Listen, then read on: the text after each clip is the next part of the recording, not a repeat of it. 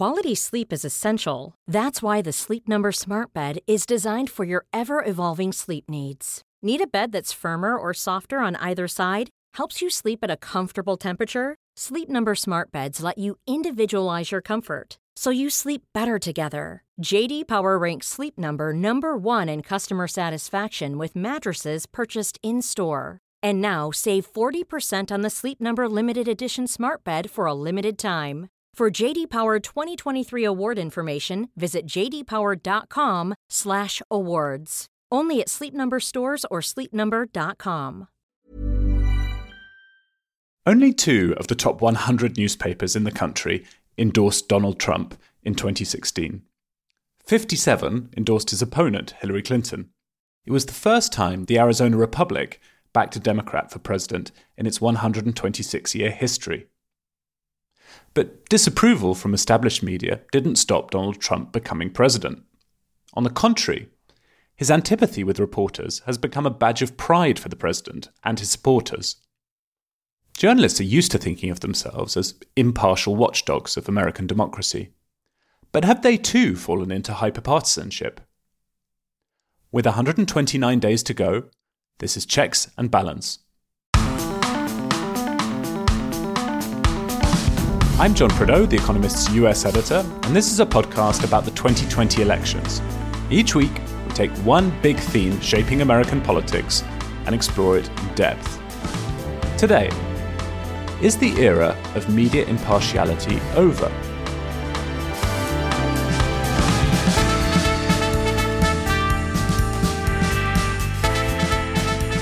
President Trump began a new chapter in his torrid relationship with the media when he returned to the campaign trail in Tulsa last weekend. In his rambling speech, reporters became simply the fakers. Mr. Trump's antagonism has poured fuel on a fire already raging through newsrooms as digital media upends business models. Journalistic impartiality is under scrutiny as never before. How has the Trump presidency changed the media? And can he ride the outrage rocket to re election?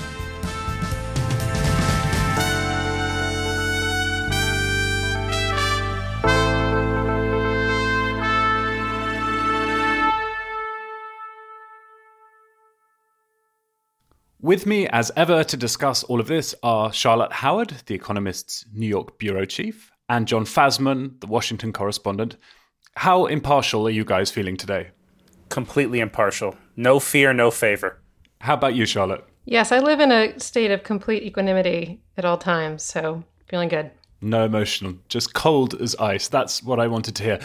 Both of you have been traveling around this week a bit. John Fasman, you've been on a reporting trip, your first proper one for a long time. And Charlotte, you were in New York this week in the city. What did you both discover? New York is very much coming back to life. The city began phase two of reopening on Monday, which means that some offices are opening, retail stores are opening, restaurants are offering some outdoor seating. So when I was there, the crews that had been frantically boarding up store windows were now taking down some of the plywood. There were restaurants that optimistically had set up tables, not just on the sidewalk, but had gotten permission to spread those tables into the street where cars are usually parked. So I think there's a bit of a sense of optimism coupled with concern about rising cases elsewhere in the country. And there have been travel restrictions put in place for people coming from the South, in particular, into New York. There are now rules that they need to quarantine for two weeks. So as New York has recovered, the rest of the country seems to be having more trouble with COVID. How about you, John? I am all right. I did my first reporting trip to Richmond, Virginia, and spent my first day reporting, doing socially distanced interviews outdoors, masked up, it went much more smoothly than I thought it would go. It is possible to do this job socially distanced and outdoors. Um, yeah, we're good. Okay, well, let's start this podcast by going a bit further afield to Eastern Europe. There's a story in this week's paper about the US government sponsored radio stations that became tools of soft power during the Cold War, and about how the White House is trying to influence their editorial direction. Our Europe correspondent, Matt Steinglass, has been looking into it. Back in the Cold War, the United States started sponsoring shortwave radio stations in order to penetrate the Iron Curtain and get free and impartial media and news to people uh, in communist countries. Those agencies consist of uh, the Voice of America, Radio Free Europe, Radio Liberty, and Radio Free Asia. But at this stage, they aren't shortwave radio stations anymore so much as news websites uh, and the sort of general news gathering organizations that we've all pretty much turned into. Some of these stations and websites make news available in countries that are still authoritarian or communist. You know, think of Cuba or China. But in the case of Voice of America or Radio Free Europe broadcasting in Eastern Europe, why are they still important given that the Berlin Wall fell in 1989? One of the things that's happened in Eastern and Central Europe over the last 15 years, especially, is that formerly free media outlets have been taken over more and more by either oligarchs or by government friendly businessmen, or in some cases by governments themselves. So the media sphere there has become much less independent, much less neutral, and much more oriented towards producing political propaganda. Oligarchs often use their newspapers or their television outlets just to slander their rivals, or they back one political party against another. And that means that the media climate in those countries is, is very corrupt. And the United States continues to see that it has an interest in promoting an independent and impartial media in order to backstop democracy in these countries. So, Matt, the White House nominated a new head of the government agency that oversees all these different channels, Michael Pack. He was then confirmed by the Senate. What is the significance of that appointment? And tell us a bit about him. One of the key stipulations for all of these agencies, it's written into law, is that there can be no political interference in their news gathering or editorial operations. Michael Pack comes from a very ideologically committed background. He is a lifelong Republican. He served as the head of a, of a, think tank called the Claremont Institute, which is um, associated with a lot of alt right thinking over the last four years. They produced some of the most fervent pro Trump propaganda in the 2016 campaign. And he's a close ally of Stephen Bannon, who was formerly the head of Breitbart News and President Trump's chief strategist at the White House for a while. The fear has been that Mr. Pack is going to use the agencies to promote the messaging of the Trump administration and that they are going to shift towards a propagandistic, pro American, but more importantly, pro Republican and pro Trump line. And while direct interference in editorial content is prohibited, it's of course possible to accomplish the same means by making sure that you appoint friendly people to the right positions. Democrats tried to stall Pack's appointment. For about two years, it was held up in the Senate. But after a brouhaha over some Voice of America reporting on, on uh, China in the spring, it was abruptly pushed through. And quite quickly after he was appointed, First, the director and deputy director of Voice of America resigned, and then a couple of days later, Mr. Pack fired the directors of all of the other services under the uh, U.S. Agency for Global Media. And that did not exactly dispel the anxieties about how he planned to use his appointment. Matt, Donald Trump's run ins with the media in America are no secret. And in some sense, he's built his presidency on running against the media the opportunity to directly control a whole bunch of radio stations and websites seems too good to be true. was the resonance for President Trump's battles with the US media here? Donald Trump, like a lot of populist politicians, has defined himself against the media and against the traditional media, the mainstream media, as they like to call it. And in this case, he has the opportunity to pull the strings through personnel appointments at media operations that are run by the government the entire ideological edifice of the Trump presidency believes that there's no such thing as neutral news. There are the so called mainstream media outlets, which he sees as opposed to him, and then there are media outlets that are friendly to him. So the idea of an independent broadcaster whose mission is to report impartially and free of political influence is something that he doesn't instinctively understand or respect. And I think the anxiety here is that in an administration that doesn't really believe in the existence of neutral, impartial media, it'll be really difficult to preserve an institution that has won its credibility over the last 50 years by presenting the closest thing that we can get to impartial news.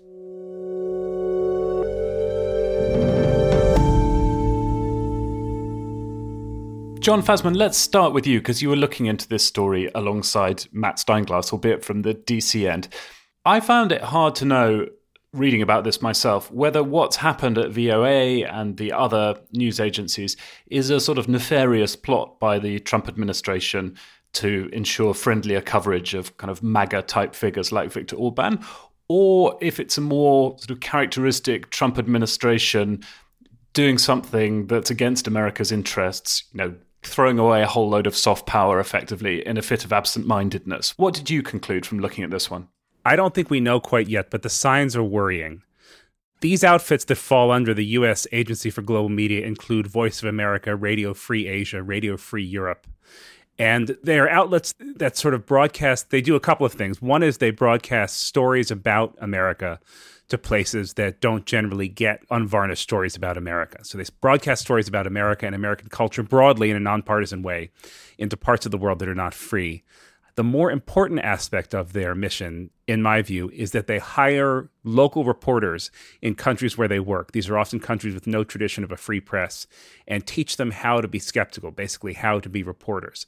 If that part of the mission is compromised, it means it's not that the sort of American consumers will notice a difference. It's that the rest of the world will lose voice for free press. They'll lose a thumb on the scale for free expression.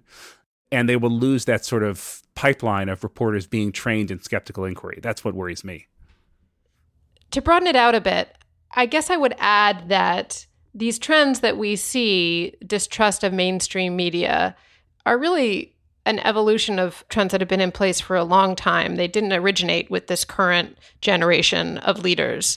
Back in 2004, there was a report from Pew, which polls on public opinion, that showed that Fox News, cable news, had been able to really expand the American audience of news consumers and pointed to the increasing divide between partisan perceptions of different news outlets, and that Democrats basically their view of mainstream media had remained unchanged, and Republicans had become more distrustful. And you've seen that trend accelerate over the past 15 years. And that's what culminated with Donald Trump, who's used it remarkably to his advantage, both in his campaign in 2016 and then increasingly going forward in this campaign. One of the things that struck me listening to Matt talking about how Donald Trump doesn't really think that there's any such thing as an impartial media, right? There, there, are media who are for him and on his side, and there are media who are against him, and there's no kind of neutral turf.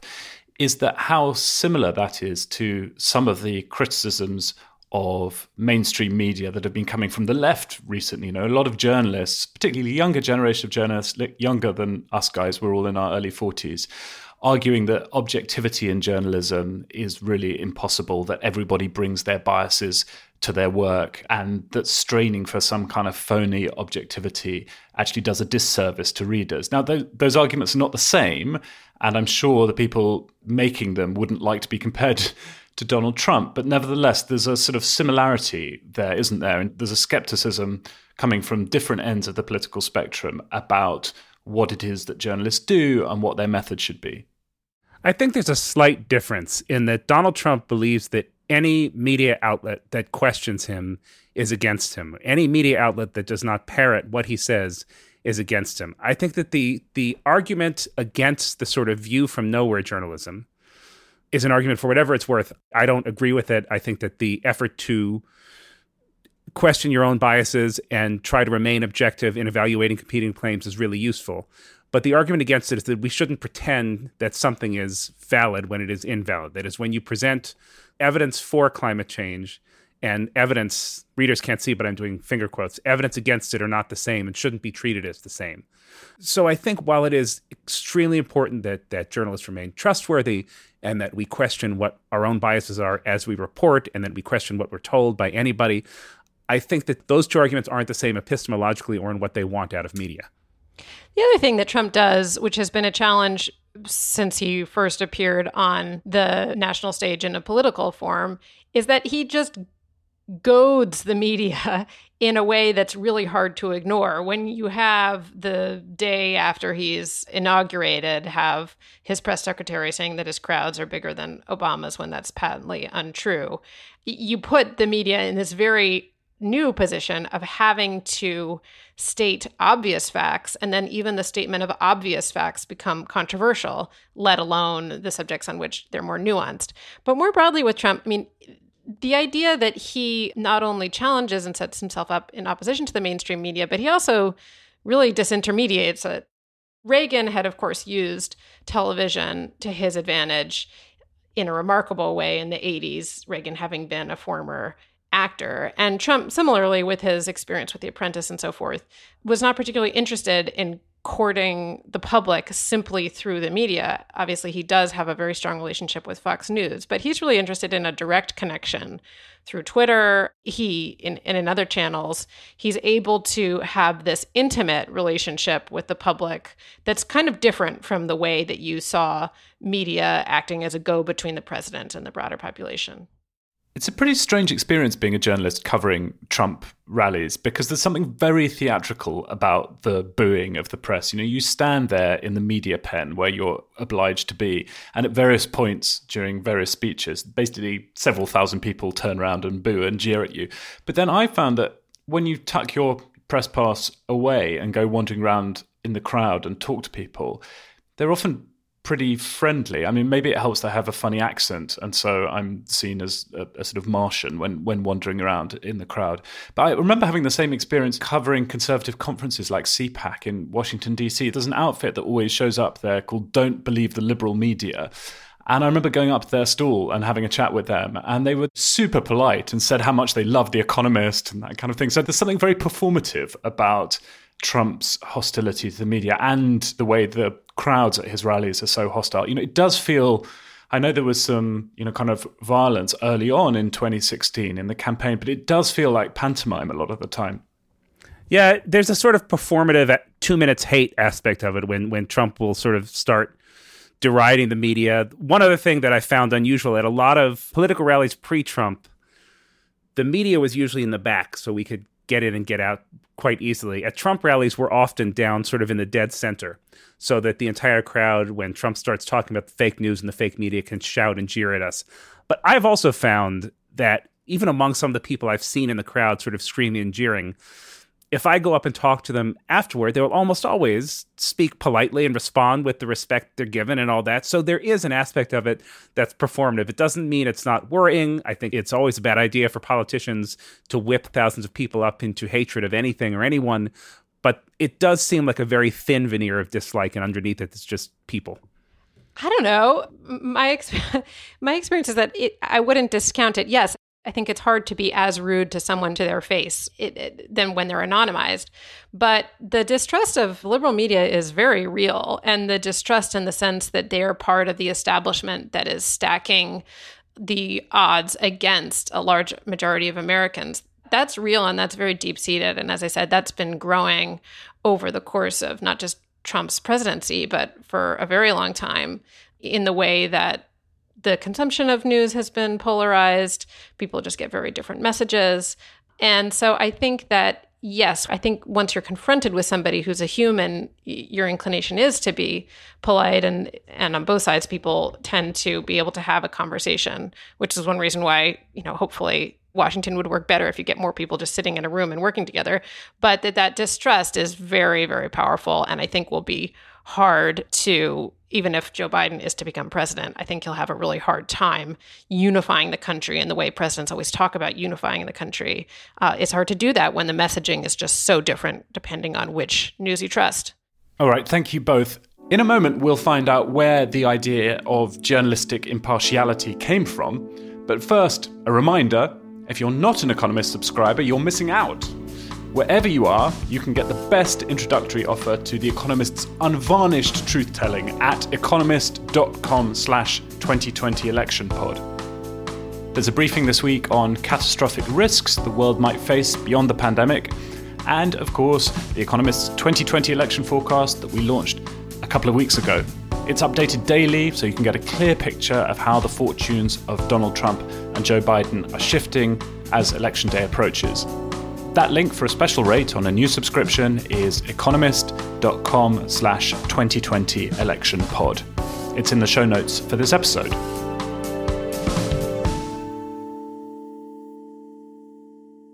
Founded in 1789, the Gazette of the United States was one of the first papers in the New Republic and an organ of George Washington's Federalist Party. The early American news business was overtly partisan and dependent on political patronage, and really slow. In 1841, news of President Harrison's death took 110 days to reach LA via the Pony Express. The news by pony model imploded three years later when Samuel Morse managed to wire a message from Washington to Baltimore more or less instantaneously. What hath God wrought? Morse asked. The modern news business is one answer. As the telegraph supplied the first means of mass communication, it was matched by demand among Americans for knowledge about their rapidly expanding country. A year later, in 1845, the US annexed Texas, provoking war with Mexico. There were only 130 miles of telegraph wire confined to the northeast of the country.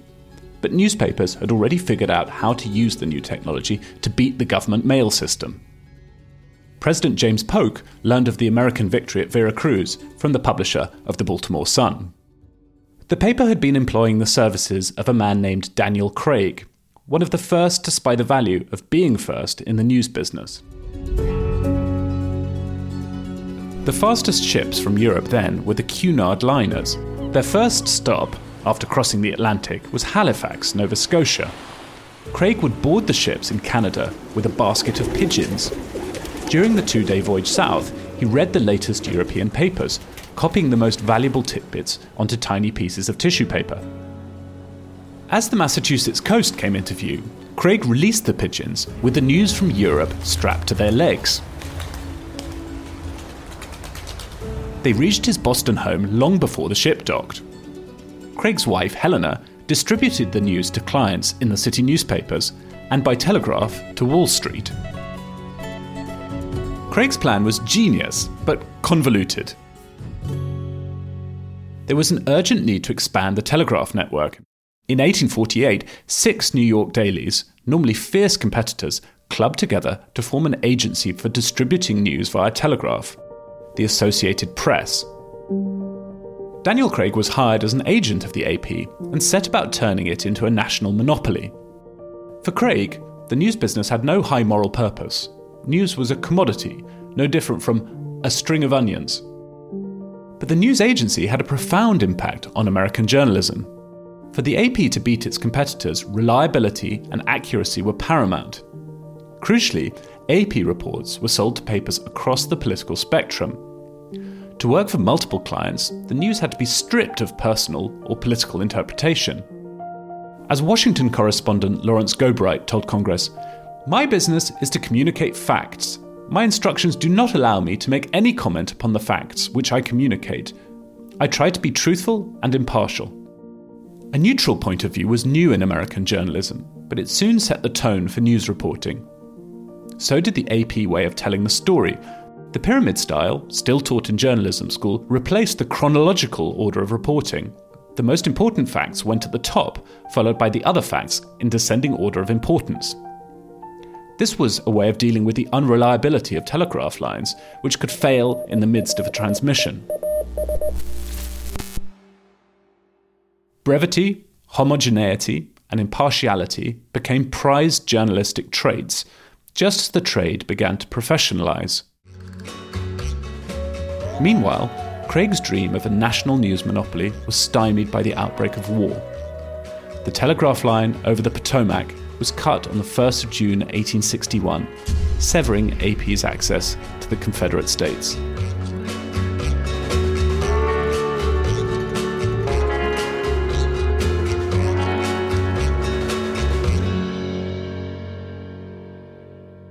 Charlotte, that trip back into the 19th century, I hope, made clear that this idea of journalistic impartiality is relatively recent, isn't it? I mean, it wasn't around in the 18th century, it wasn't around in the early 19th century. And also that journalists' ideas about what they're meant to be doing are highly conditioned by the business models that are available to support that journalism. It's been a remarkable few decades of change. I mean, back in 1949, the FCC had a report recommending something that came to be known as the Fairness Doctrine. And anyone who had a TV or radio broadcast license was supposed to both consider important and controversial issues. And in doing so, they were supposed to try to be fair. They were supposed to present contrasting points of view. And in 1987, the FCC put an end to the fairness doctrine. So that was the end of that. But you did see that principle of fairness pervading not just broadcast media, but papers as well. And that was driven in part because of the advertising model. If you had a local paper, advertisers wanted to reach everyone in the town where that local paper was distributed. They didn't want to alienate half the town by having their ads run beside very uh, controversial or deeply opinionated pieces of news. So there was this even handedness that was driven both through regulation and through commercial models that you saw for much of the 20th century. I think that's right. As the news business has grown, national and ad dollars have declined. I think people have realized there's more money to be made in partisanship than in objectivity. And so you've seen the incentives go from trying to appeal to as sort of broad and thin a base as possible to trying to appeal to a narrow and much deeper one.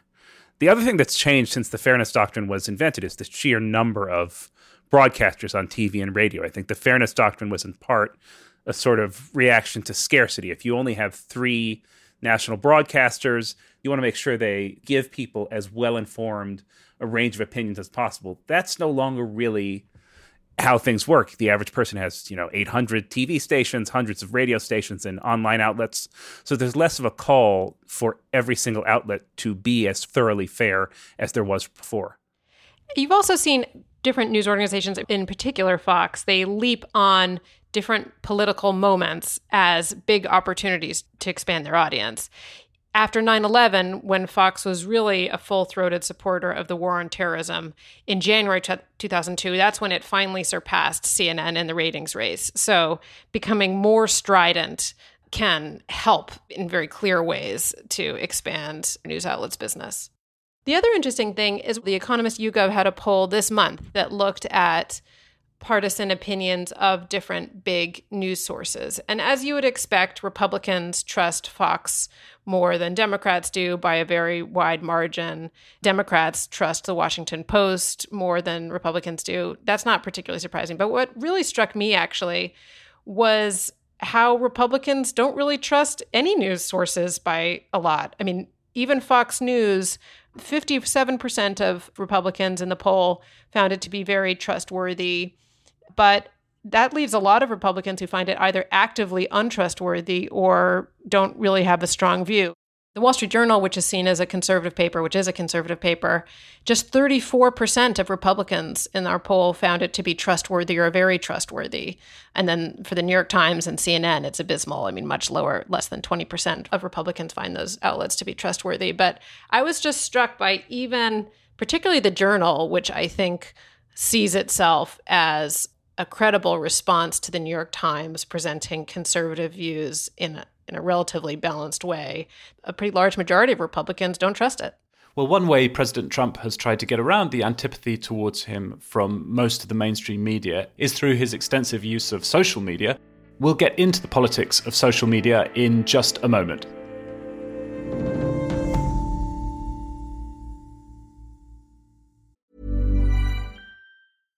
Ryan Reynolds here from Mint Mobile. With the price of just about everything going up during inflation, we thought we'd bring our prices down. So to help us, we brought in a reverse auctioneer, which is apparently a thing. Mint Mobile unlimited premium wireless. Ready to get 30, 30, bit to get 30, bit to get 20, 20, 20, bit to get 20, 20, bit to get 15, 15, 15, 15 just 15 bucks a month. So, Give it a try at mintmobile.com/switch. slash $45 up front for 3 months plus taxes and fees. Promo rate for new customers for limited time. Unlimited more than 40 gigabytes per month slows. Full terms at mintmobile.com.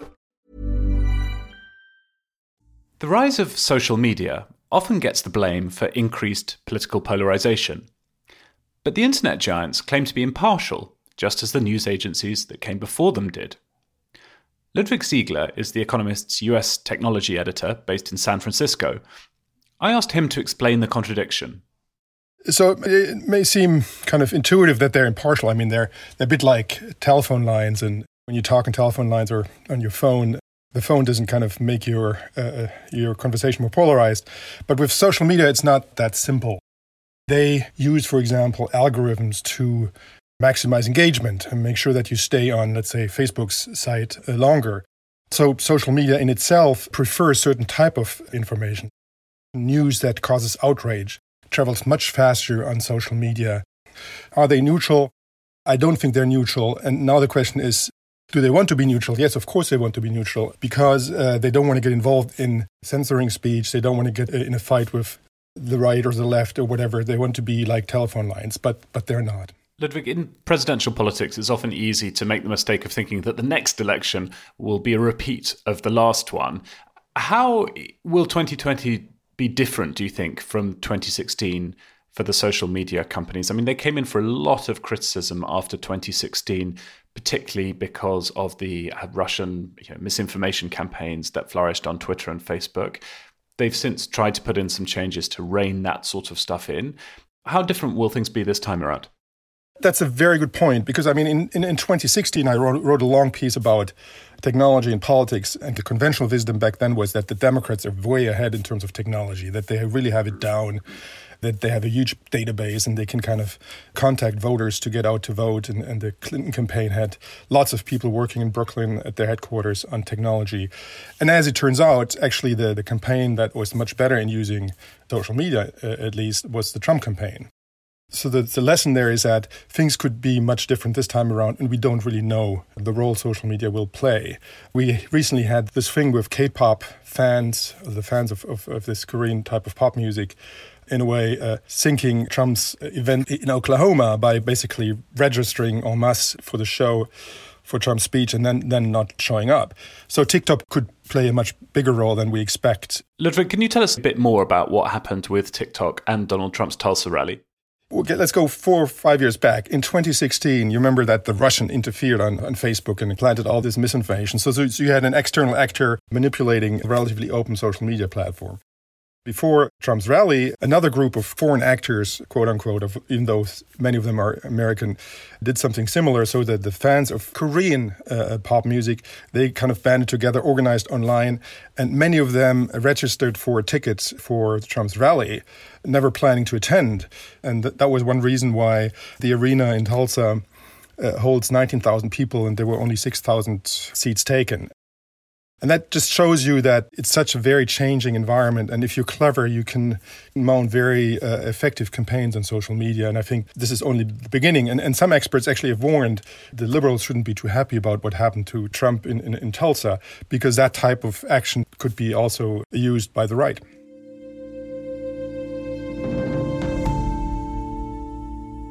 So, John, in 2016, we saw the big social media companies insisting, as they long have, that they're nothing like media companies. You know, they have no opinion on the content that flies around their platforms. That they just provide the pipes for it to travel along. If that metaphor is not too horribly mixed, 2020 looks like it might be a little bit different in that both Facebook and Twitter are taking some views on, you know, what is fake, what is true, what's authentic, what isn't. I mean, they're, they're not going as far as many people would like them to, but they've given a bit of ground there. Yeah, I think that's true. I think they're both more attentive to sort of the type of speech that is being put forth on their service. You've seen Twitter flag some of uh, Donald Trump's statements as as manipulated media or calls to violence he has pushed back against that, but Twitter seems to have fairly strong First Amendment grounds for doing what it is doing, and also its terms of service say it can flag or block people when it does so. Section 230 of the Communications Decency Act says that no provider or user of an interactive computer service shall be treated as the publisher or speaker of any information provided by another information content provider. Section 230 is still in effect, but I think social media companies are aware that Republicans and Democrats each dislike it for their own reason. And I think they're much more apprehensive about doing something that provokes a political reaction against them. The other thing that they're conscious of is that it increasingly looks like this might threaten their business model, not just from regulators, but from customers. In the same way that it's been very hard for media organizations to maintain absolute neutrality in the Trump era, companies have been taking a stand. You see again and again in the Trump presidency, companies under pressure from employees having to make strong statements about their values. And in the past month, you've had a campaign growing for advertisers to stop advertising on Facebook for the whole month of July. And companies who are participating include Ben and Jerry's, North Face, Patagonia, there are different ad agencies. Uh, a subsidiary of Dentsu, which is a very big advertising company, is advising their clients to take part in the boycott of Facebook. So there's long been this regulatory pressure, but companies in general have just seen Facebook as a necessary evil to reach their customers. And you see now companies um, being a bit more cautious, wondering whether affiliation with Facebook actually undermines their brand. John Fasman, we're about to see an absolute avalanche of spending by the Trump 2020 campaign and by the Biden campaign on social media. How different do you think it will be to the campaigns that were waged in, in 2016 on Twitter and Facebook and elsewhere? Well, I imagine both campaigns are going to be very active on social media, probably more so than on broadcast. Joe Biden has gotten a lot of flack for running a lackluster campaign. He trailed uh, President Trump in, in cash on hand. He still may, but he's catching up in cash on hand, and he's also been spending heavily. So in the in the two weeks, the last week of May and the first week of June, Biden spent 6.8 million on Facebook and Google ads and Trump spent 6.7 million. I would expect you'll see both campaigns staying really neck and neck from now until election day. Yeah, and I think it'll be really interesting to see how far Trump is willing to push the platforms. Twitter, as we've heard, has been putting notices next to some of Trump's tweets. But last week, Facebook also took down a Trump advertisement that included a symbol that had been used in Nazi Germany. The Trump campaign said that Antifa had had been using the symbol as well, and that's why they included it. But it'll be really interesting to see how much Trump wants to set himself up in opposition, not just to the mainstream media, but now even to social media platforms. He talks a lot about being censored, and I think that does play to his advantage. So he's going to have to balance the desire to reach as many voters as possible through social media while also still having this underdog persona that he's liked to cultivate. There's one thing which is the campaign spending on social media, and then there's another which is the free media that politicians earn by saying interesting or more often, you know, controversial things. In 2016, of course, Donald Trump got an enormous amount of free media, including on Twitter and Facebook by saying you know controversial things and that worked pretty well for him i think it's going to be really interesting to see in the run up to November, whether that's a strategy that still pays off when you're the incumbent, you know, or whether you know Joe Biden will get a bit more free media attention because he's the challenger. Or whether the trick of saying outrageous things to get earned media has just sort of worn off when it comes to Trump, that people sort of understand that he says and does outrageous things for attention, and it turns out to be less determinative than it was.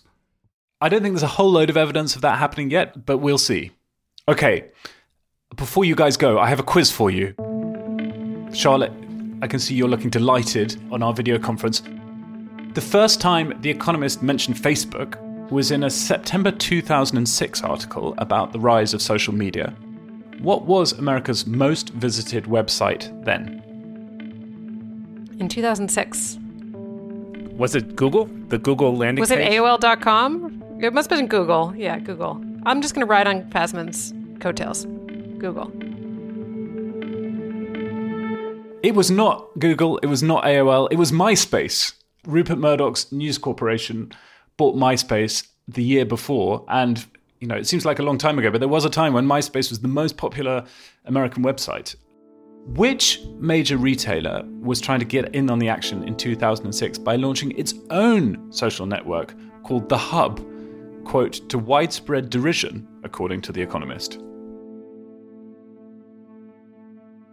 Oh, I don't think I don't think Walmart would have done that. that was going to be my guess. I think it sounds like something Gap would have tried to do and failed at. Did you, Charlotte, did you cover retail for a while? Did you cover Walmart? I did cover Walmart. Walmart does stupid things, but it doesn't do things that are that stupid. I mean, it, generally, I find them to be an extremely savvy company, and they were not. I don't see them doing the hub. It was, in fact, Walmart, Charlotte. Ah! Walmart's social network, quote, forbade racy content. So it was, um, you know, a clean version of Facebook, which is Well, probably why it didn't. them. it's probably why it didn't succeed in the first place. With typical foresight, The Economist wrote that the social networking business model, quote, had bags of potential. So we were right about that one for once. This is, I think, is my absolute low point in a very, very poor history of quiz performance before. I'm most ashamed by this one. Thing that I most loved about Walmart when I was covering Walmart, and I went down to see them in Bentonville, is that all their meetings begin two minutes early because everybody is so interested in efficiency. They're extremely prompt. Obviously, they have very few journalists on staff. All right. Well, thank you, Charlotte. Thank you, John. Thanks, John. Bye. Thank you. That's all from us. If you like the podcast, please leave a rating and a review on your podcast app. You can also let us know what you think via email. Radio at economist.com is the address. In the meantime, thanks very much for listening. Stay safe, stay sane. We'll have more checks and balance next week.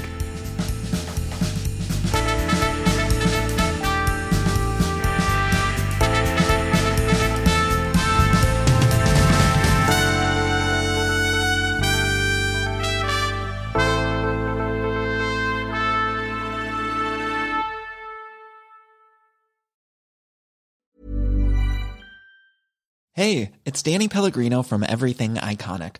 Ready to upgrade your style game without blowing your budget? Check out Quince. They've got all the good stuff shirts and polos, activewear, and fine leather goods, all at 50 to 80% less than other high end brands. And the best part? They're all about safe, ethical, and responsible manufacturing. Get that luxury vibe without the luxury price tag. Hit up quince.com slash upgrade for free shipping and 365 day returns on your next order. That's quince.com slash upgrade.